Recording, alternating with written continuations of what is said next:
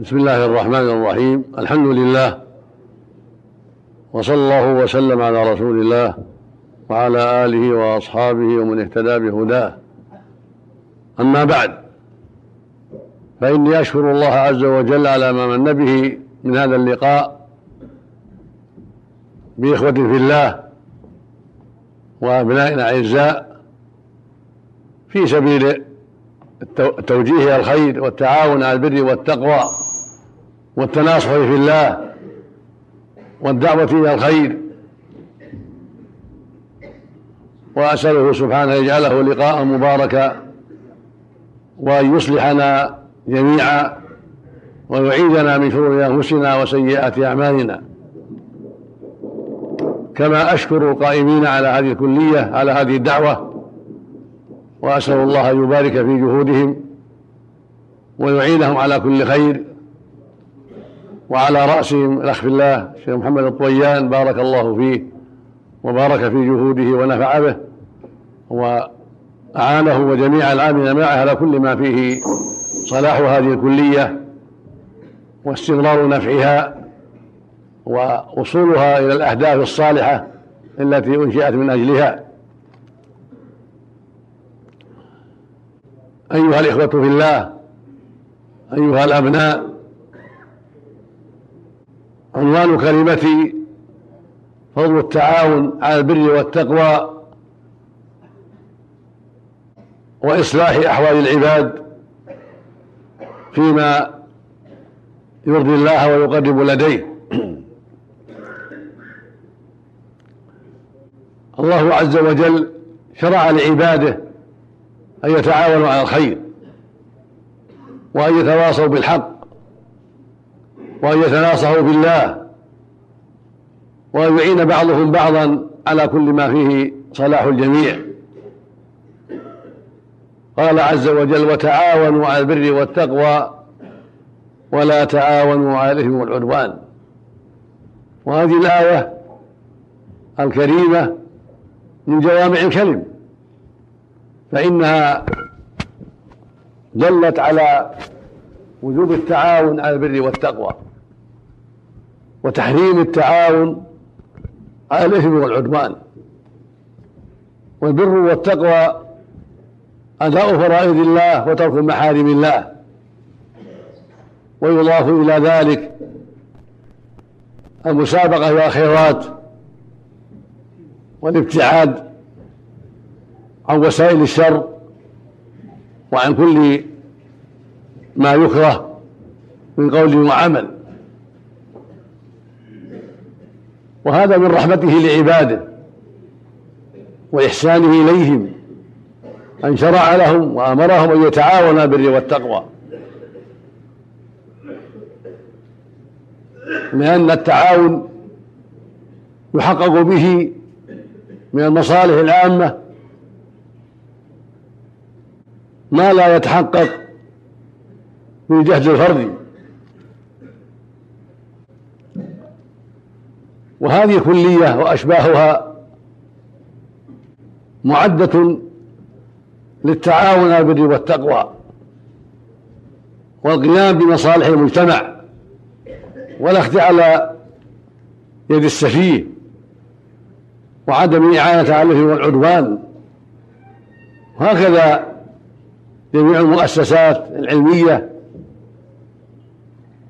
الشرعية التي تعد لإصلاح المجتمع ولإزالة الجهل ولنشر العلم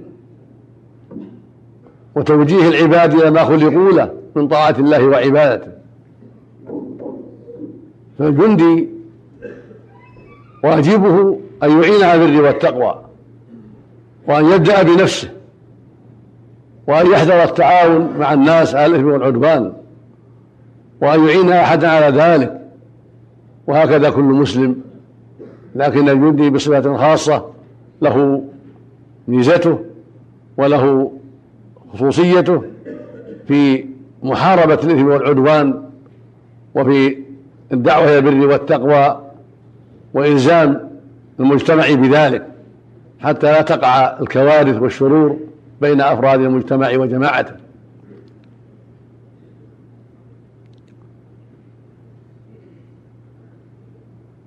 والله ربى عباده على خير تربية وعلمهم أحسن تعليم،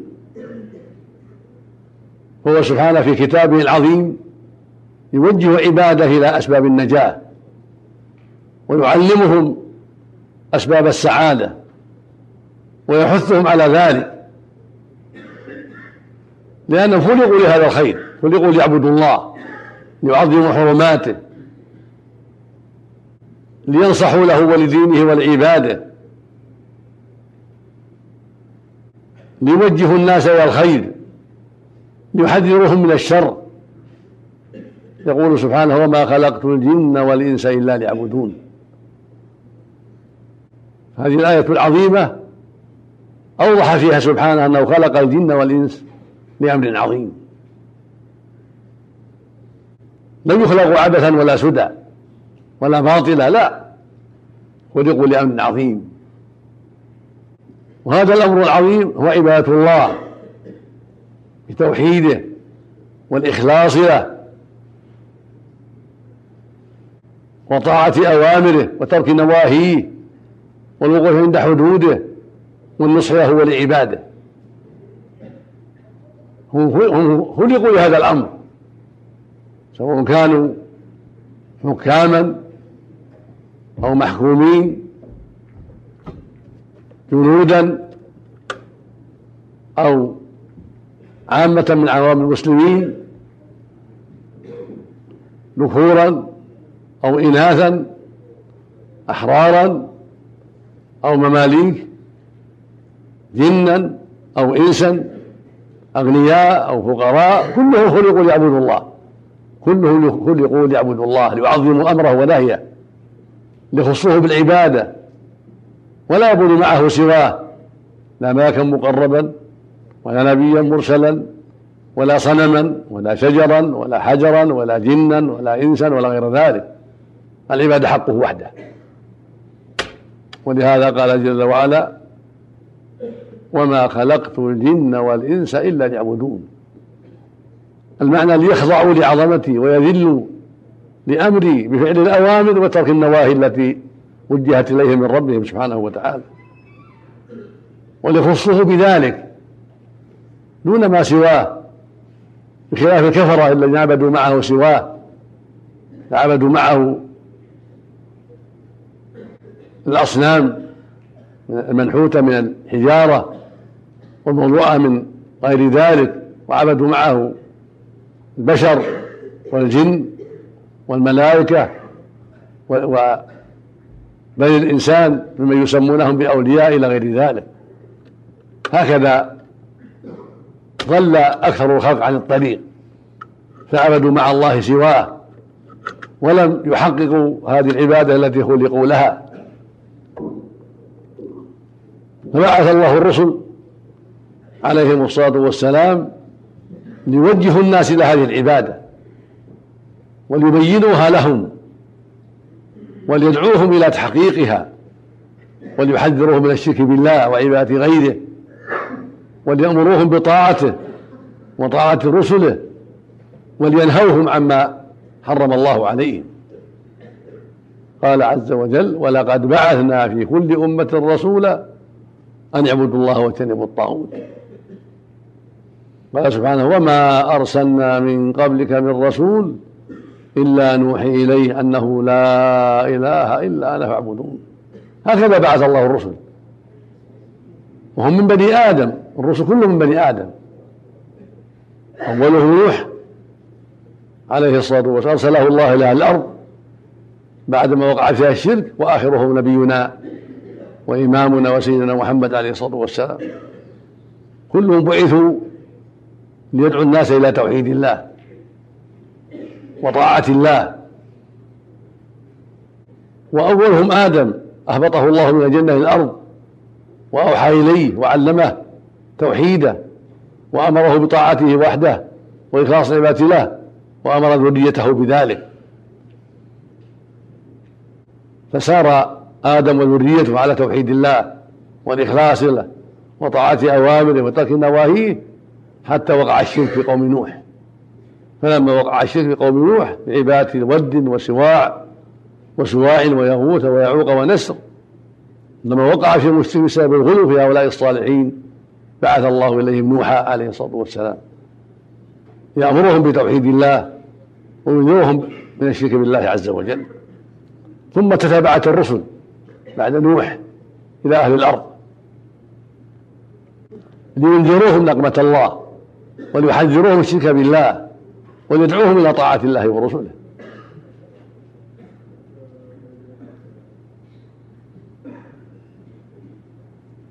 فالواجب على الثقلين جنهم وإنسهم أن يعبدوا الله وحده وأن ينقادوا لأمره وأن يحذروا متابعة الأمم المشركة الضالة التي تابعت الأهواء وأطاعت الشيطان حتى هلكت بأنواع الهلاك.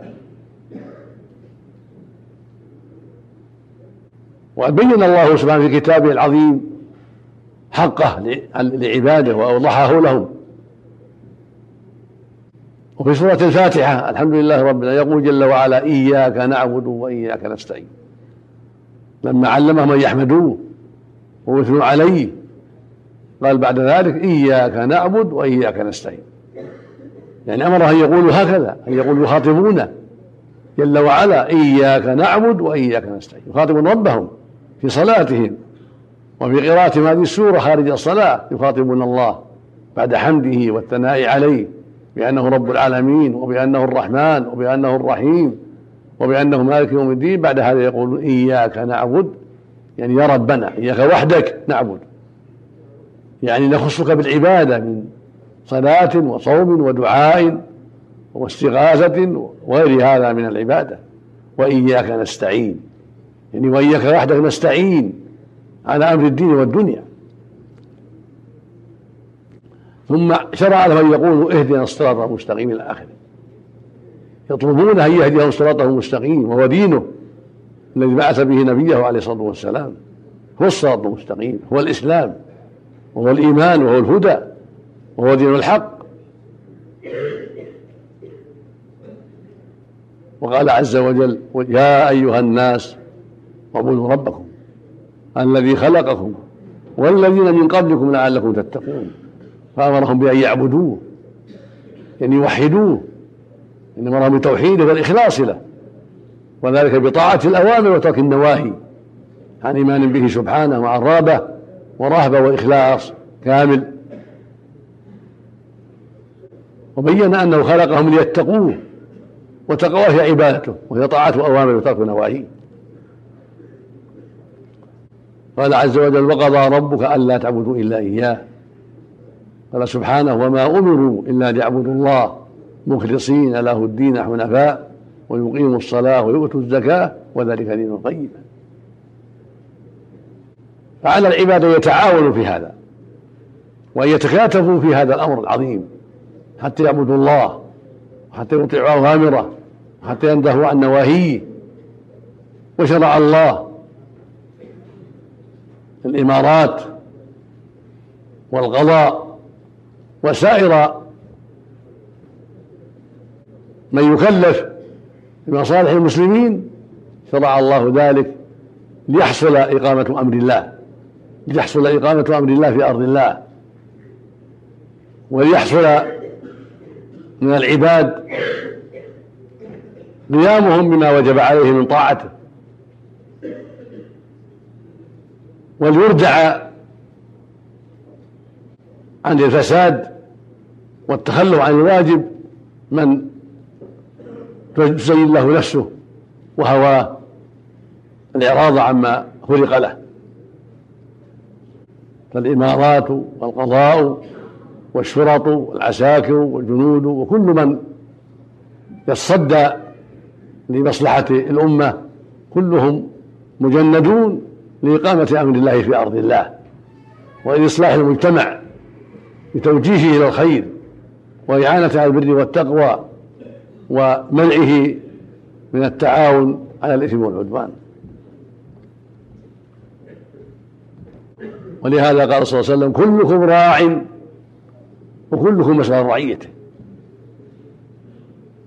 فالإمام الذي على الناس راع ومسؤول رعيته، فعليه أن يرعاها بكل اجتهاد وبكل نصح، وعليه أن يقيم فيها من يعينه على ذلك من أمير وقاض وجند، سواء سموا شرطا أو سموا ضباطا أو سموا عساكر أو سموا هيئات أو بأي اسم سموا. الواجب التكاتف في هذا بأي اسم وقع ذلك التكليف. عليهم جميعا أن يعدوا أنفسهم لتنفيذ أوامر الله وردع الناس عن محارم الله وإلزامهم بما أوجب الله عليهم، وأن يتعاونوا في ذلك الخاص والعام والأمير والمأمور، هكذا يجب، لأن الله قال وتعاونوا على البر والتقوى ولا تعاونوا على الإثم والعدوان. قال سبحانه والعصر إن الإنسان لفي خسر إلا الذين آمنوا وعملوا الصالحات وتواصوا بالحق وتواصوا بالصبر وتواصوا بالصبر ما بشيء. فالمؤمن خلق ليعبد ربه وليؤدي حقه ولينصح لعباده، والناس في خسران كلهم من نص ربنا عز وجل. والعصر إن الإنسان لفي خسر، حلف سبحانه وأقسم بالعصر وهو الزمان من الليل والنهار، يقال الليل والنهار العصران، والزمان يقال له العصر ويقال لآخر النهار العصر، والمراد هنا الليل والنهار، والعصر يعني الليل والنهار، لأنهما آيتان من آيات الله، ولأنهما محل أعمال العباد الصالحة والطالحة. وأقسم الله بذلك أن الإنسان لفي خسران أينما كان، إلا الذين آمنوا وعملوا الصالحات وتواصوا بالحق وتواصوا بالصبر فهؤلاء هم الرابحون، هؤلاء هم أهل الربح وهم السالمون من الخسارة لإيمانهم بالله ورسوله وعملهم الصالح وتواصيهم بالحق وتواصيهم بالصبر، هؤلاء هم الرابحون. والله يقسم جل وعلا بما شاء من خلقه لما في مخلوقات من الآيات والدلائل على قدرته العظيمة، وأنه رب العالمين وأنه الخلاق العليم. فلهذا أقسم بالسماء ذات الورود، السماء والطارق، والليل إذا غشى، وبالطور، وبالنجم إذا هوى، وبالضحى، غير ذلك من مخلوقاته، لأنها تدل على وحدانيته وعلى أنه رب العالمين وعلى أنه الخلاق العليم. فلهذا أقسم بها تنبيها على ما أودع فيها من الآيات سبحانه وتعالى. أما العبد فليس له أن يحلف إلا بربه، المخلوق ليس له أن يقسم إلا بالله، ولا يجوز له أن يحلف بغير الله، لا بالأنبياء ولا بالملائكة ولا بأبي بأبيه ولا بأمه ولا بالأمانة ولا بغير ذلك، عليه يقسم بالله وحده، كما قال النبي صلى الله عليه وسلم من كان حالفا فليحلف بالله أو يصمت. وقال عليه الصلاة والسلام من حلف بغير الله فقد أشرك، وفي لفظ فقد كفر وأشرك. وقال صلى الله عليه وسلم من حلف بالأمانة فليس منا، فالحلف لا يكون إلا بالله وحده، لا يجوز الحلف بغير الله، لا بالأنبياء ولا بالملائكة ولا بالأولياء ولا بالأمانة ولا بشرف فلان ولا بحياة فلان ولا بأبيك ولا بأمك. القسم يكون بالله وحده سبحانه وتعالى. فعلى المسلمين ولا سيما من أعد لمصلحة العباد ولتوجيههم إلى الخير ولمنعهم مما يضر ولأخذ على أيدي السفهاء، عليهم أن يعدوا أنفسهم إعدادا صالحا، وعليهم أن يتربوا بتربية الله، وذلك بطاعته وتعظيم أوامره ونواهيه والإخلاص في الأعمال والحذر من المحارم والبعد عنها.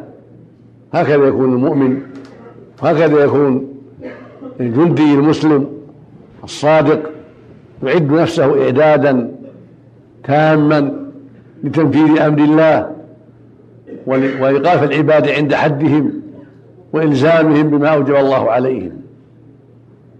وبهذا يحصل التعاون من الأمراء والجنود والقضاء وأهل الحسبة وغيرهم من المسلمين، يحصل التعاون على تنفيذ أمر الله، والتعاون على كف العباد عن محارم الله، والتعاون على إصلاح شؤونهم في الدنيا وسيرهم على المنهج القويم في هذه الدار الذي يعينهم على أداء حق الله ويعينهم على إنصاف عباد الله وعدم ظلمهم، ويردع الظالم عن الظلم وينصر المظلوم ويؤدي الحق.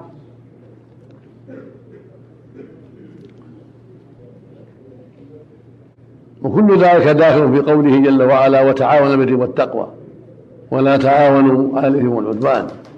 وفي قوله سبحانه: والعصر إن الإنسان لفي خسر إلا الذين آمنوا وعملوا الصالحات وتواصوا بالحق وتواصوا بالصبر. فلا بد من إيمان صادق بالله ورسوله، وعلى رأس ذلك توحيد الله والإخلاص له، والإيمان بأنه رب العالمين وبأنه مستحق العبادة، والإيمان بكل ما أخبر الله به ورسوله عما كان وما يكون والتصديق بذلك، ويتبع ذلك العمل. ولهذا قال: وعملوا الصالحات. فالإيمان قول وعمل، قول القلب واللسان وعمل القلب والجوارح. فلا بد من إيمان ولا بد من عمل، كما قال سبحانه: إن الذين آمنوا وعملوا الصالحات لهم جنات النعيم. والتواصي بالحق من العمل، والتواصي بالصبر من العمل، ولهذا بينه الله سبحانه وتعالى ونص عليه، لأن التواصي بالحق والتواصي بالصبر من المهمات العظيمة ومن الفرائض اللازمة، ولهذا نص الله عليهما في هذه السورة ليفهمهما المؤمن وليأخذ بهما وليتعاون مع إخوانه في ذلك.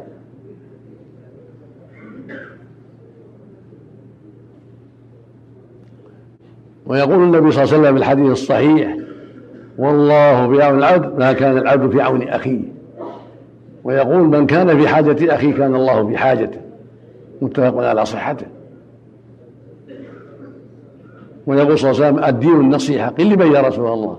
قال: لله ولكتابه ولرسوله ولأئمة المسلمين وعامته.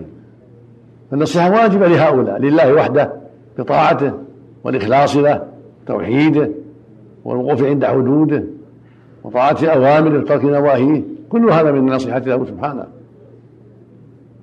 والنصيحة للقرآن وهو كتاب الله، تعظيمه والعمل بما فيه، والإيمان بأنه كلام الله وليس غير مخلوق.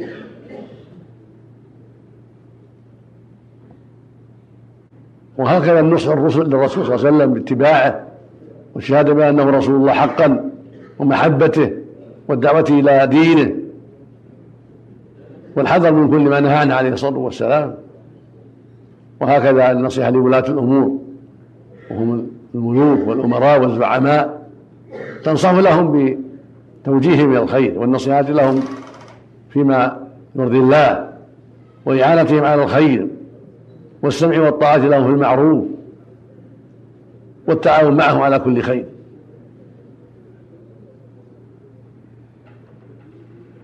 والنصيحة للعامة بإرشادهم إلى الخير وأمرهم بالمعروف ونهيهم عن المنكر والأخذ على يد السفيه وإلزامه بالحق وإقامة الحدود عليهم وتعليم جاهلهم وإرشاد ضالهم إلى غير ذلك، كل هذا من النصيحة لعباد الله.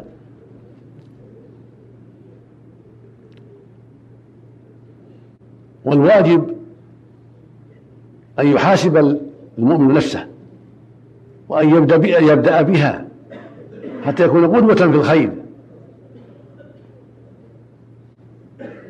وحتى لا ينسب إليه أنه يقول ولا يفعل.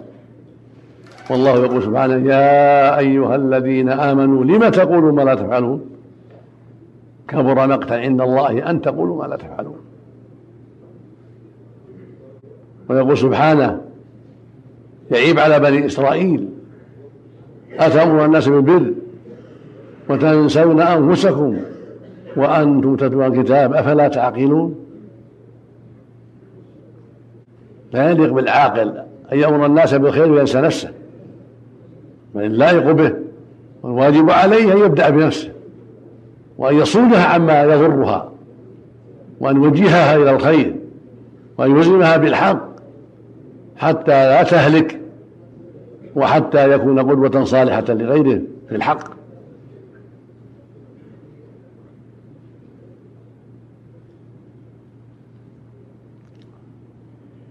في الصحيحين عن أسامة بن زيد رضي الله عنهما عن النبي صلى الله عليه وسلم أنه قال يؤتى بالرجل يوم القيامة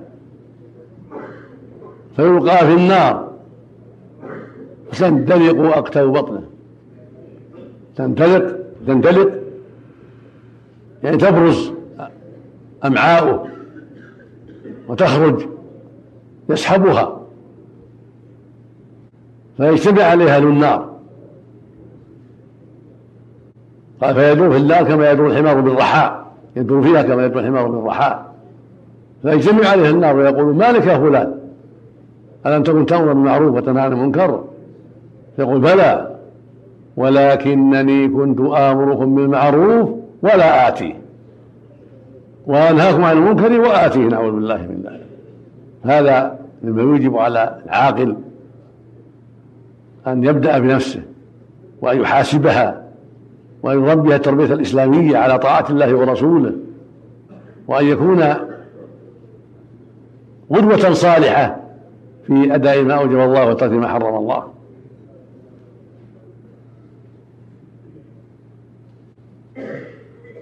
وأهم ذلك بعد الشهادتين، بعد توحيد الله والشهادة لنبيه بالرسالة، بعد الشهادتين أهم ذلك الصلوات الخمس والمحافظة عليها وأداؤها في الجماعة والعناية بذلك عن خشوع وطمأنينة وإخلاص وصدق، فإنها فإنها عمود الإسلام. وأول شيء يحاسب عنه عبد يوم القيامة من عمله هذه الصلاة، فإن صلحت فقد أفلح وأنجح، وإن فسد فقد خاب وخسر، نعوذ بالله. في عمود الإسلام من حفظها حفظ دينه ومن ضيعها فهو لما سواها أضيع، فالواجب العناية بها وأداؤها في الجماعة في حق الرجال وأداؤها بطمأنينة وخشوع وإحضار قلب.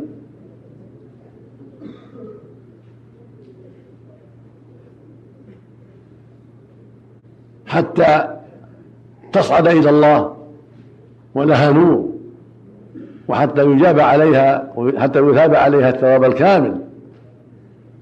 يقول سبحانه قد أفلح المؤمنون الذين هم في صلاتهم خاشعون، إلى أن قال سبحانه والذين هم على صلواتهم يحافظون أولئك هم الوارثون الذين يرثون الفردوس هم فيها خالدون. ويقول سبحانه حافظوا على الصلوات والصلاة الوسطى وقوموا لله قانتين. ويقول النبي صلى الله عليه وسلم العهد الذي بيننا وبينهم الصلاة فمن تركها فقد كفر. ويقول ويضع عليه الصلاة والسلام بين الرجل وبين الكفر والشرك ترك الصلاة، فأمرها عظيم. فيعمد الإسلام وأعظم أركانه بعد الشهادتين، فالواجب العناية بها والحرص عليها والمسابقة إليها. ثم يلي ذلك زكاة المال، زكاة المال حق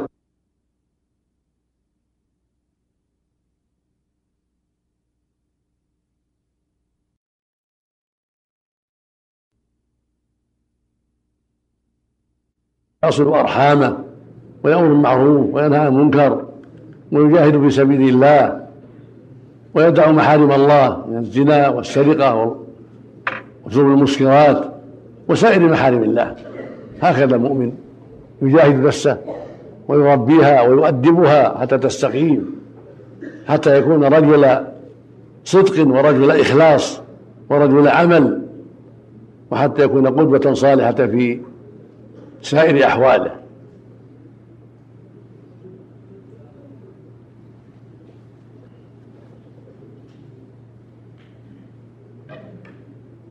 ومن الأمور المهمة أن يختار المؤمن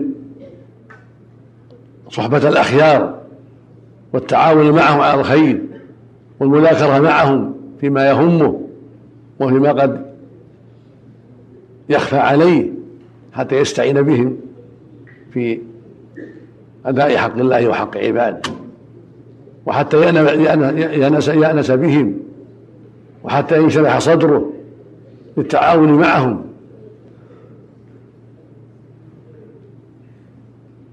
وإذا آنس من صاحبه أو زميله انحرافا نصحه ووجهه إلى الخير بالرفق والأسلوب الحسن والوصية الصادقة والمثابرة في ذلك والاستمرار في النصيحة والتوجيه.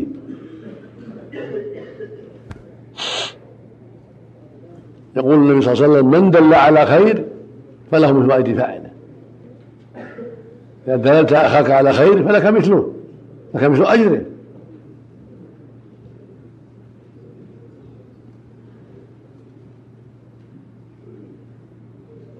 ويقول صلى الله عليه وسلم لعلي رضي الله عنه لما بعثه إلى خيبر: فوالله لا يهدي الله بك رجلا واحدا خير لك من حمل النعم. فأنتم أيها الأبناء معدون لعمل مهم وإصلاح في المجتمع وإعانة لإخوانكم في الله على كل ما يرضي الله وعلى كل ما ينفع الأمة وعلى كل ما يدفع الشر عنهم وعلى كل ما فيه صلاح المجتمع. فأوصيكم ونفسي بتقوى الله وأن تعدوا أنفسكم إعدادا صالحا متمشيا مع شريعة الله مع كتاب الله وسنة رسوله عليه الصلاة والسلام، وأن ينصح بعضكم بعضا ويعين بعضكم بعضا على الخير، وأن تتواصوا بالخير فيما بينكم وبالصبر على ذلك، وأن تستعينوا الله في كل ما يهمكم ويشق عليكم، وأن تسأله توفيقه وهدايته وحسن العاقبة، وهو المستعان وهو القادر على كل شيء سبحانه وتعالى، وبيده أزمة الأمور وتوجيهها.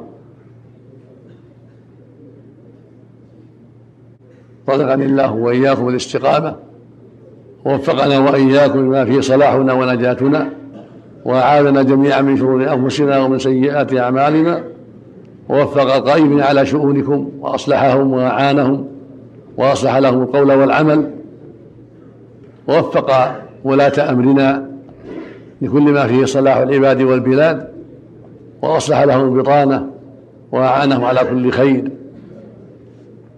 كما أسأله سبحانه أن يوفق جميع ولاة أمر المسلمين في كل مكان لما فيه رضاه، وأن يصلح لهم البطانة، وأن يمنحهم فقه في الدين، وأن يشرح صدورهم لتحكيم شريعته سبحانه في كل شيء، إنه جواد كريم. صلى الله وسلم على نبينا محمد وعلى آله وأصحابه.